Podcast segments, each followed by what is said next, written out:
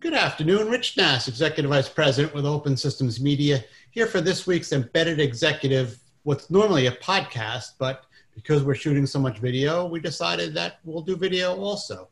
So my special guest this week is Logan Maxwell. He is a director at Wiser Systems.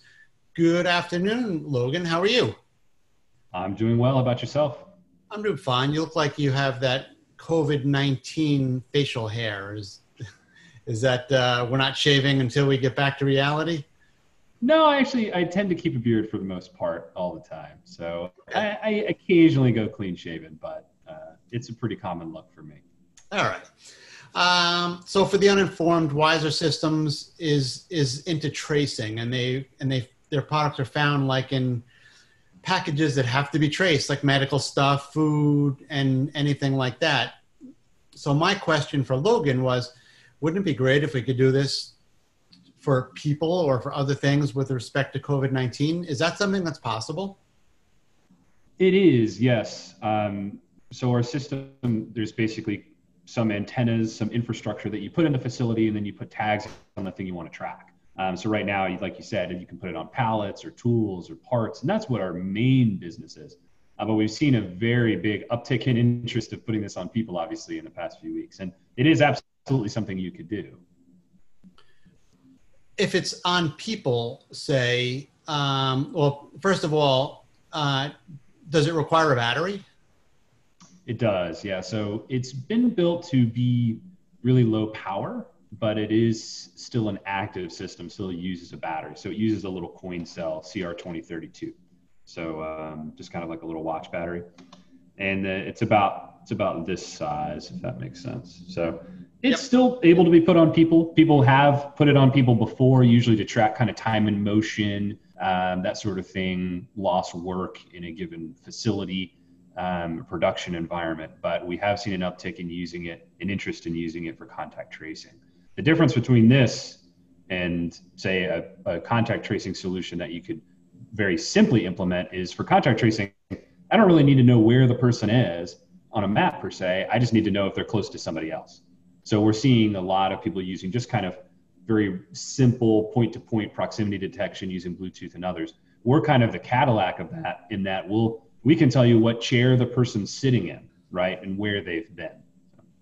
So you could actually do it if if you're a business owner, you could put it on every person who walked through the door, and you would know if they're six feet apart, right? Yeah, absolutely. So you could track visitors, and not only that, you would have the historical information of where they went. Uh, so if they tested positive, you know, a week or so later, you could actually retrace all the steps that they took through the facility. Uh, What's so the accuracy? depends on the environment. Uh, always under a meter typically, but we can get down to the inches range if it's all kind of nice line of sight. Uh, and, and what's the battery life in, in a system? It, it, depends on the ping rate, um, but a good rule of thumb is if you're pinging once a second, so an update every second of where that person is, uh, and they're moving eight hours in a given day. Uh, so the tag is only chirping when they're in motion that's going to last you about a year and nine months. Oh, I thought you were going to say days. yeah, that's that's a big misconception with a lot of this technology. Is we've kind of architected the system opposite of what most do. So our tags are actually very low power, uh, and it's the antennas on the walls that are, are consuming power. They need wall power or PoE. Okay, so in the in the large quantities, how much are we talking about per device? Ballpark. Yeah, we're still going to be more expensive than than Bluetooth. Uh, tags we can get down into the 30s, uh, lower 30s with large orders. Um, so we're not talking hundreds per device, uh, but it's still you're not going to put it on fruit. You're going to put it on the pallet of fruit. Right. And what other infrastructure is needed? The antennas, right? So there's kind of a, a call and response system that occurs. So we have these antennas that kind of go up on the walls or the rafters and then we have the tags that move about in the facility that kind of do that call and response. That's cool stuff. Yeah, I mean, we think it's cool. I think it's cool. Very good. So, what's the next evolution of that? Well, uh, we're always looking to improve it, right? So now we're trying to get non-line of sight conditions where we've got things going through walls. We've got, um, you know, trying to improve the algorithms there. The FCC has limited the power that you can put into this band, so we likely won't see too much range increases, but we're still mm-hmm. getting 100 or so feet depending on where you are. Um, and then we'd like to combine it with other sensors in the future, right? Kind of create a more uh, modular approach to this, kind of have the tag as a module. If you have other sensors, you can combine it with that tag so you can kind of create something custom for your deployment, right? So as opposed to us just giving you the point on the map, we can give you the point on the map, but then we can also have you combine your sensors. Say I want to go into oil and gas. I've got a gas detector. I can combine that with the tag, and now I've created something more full fledged.